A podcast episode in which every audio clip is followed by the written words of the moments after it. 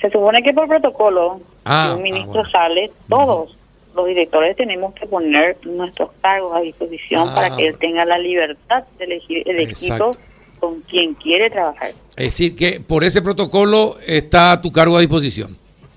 Claro, totalmente. Bueno. Así tendría que ser y tener tenemos que ser éticos. Eh, claro. Todos los directores. Ay, totalmente de acuerdo contigo, pero es, claro, es una cuestión automática. Eh, aparte de que los cargos lo están a disposición siempre, ¿no? Eh, Exactamente. Ahora, pero vos, vos fuiste, a vos te llevó el doctor Mazzoleni, te llevó a ese cargo.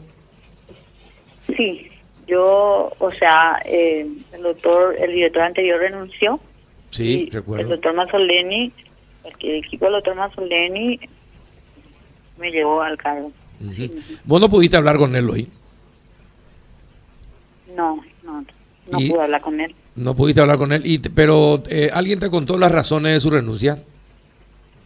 No, yo también como ustedes me enteré y fue realmente un shock porque en, en, en una guerra es muy difícil, estamos en una guerra, Carlos.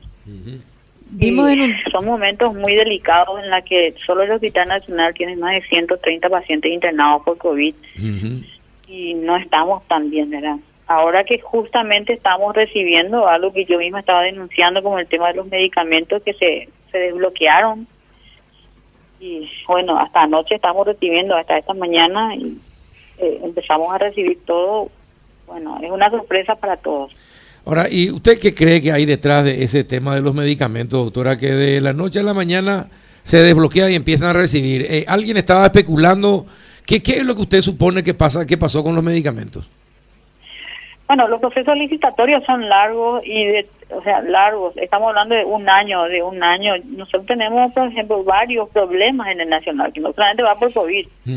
Acá también tenés grupos de, de dializados que también no, no están recibiendo en forma su medicación y todo.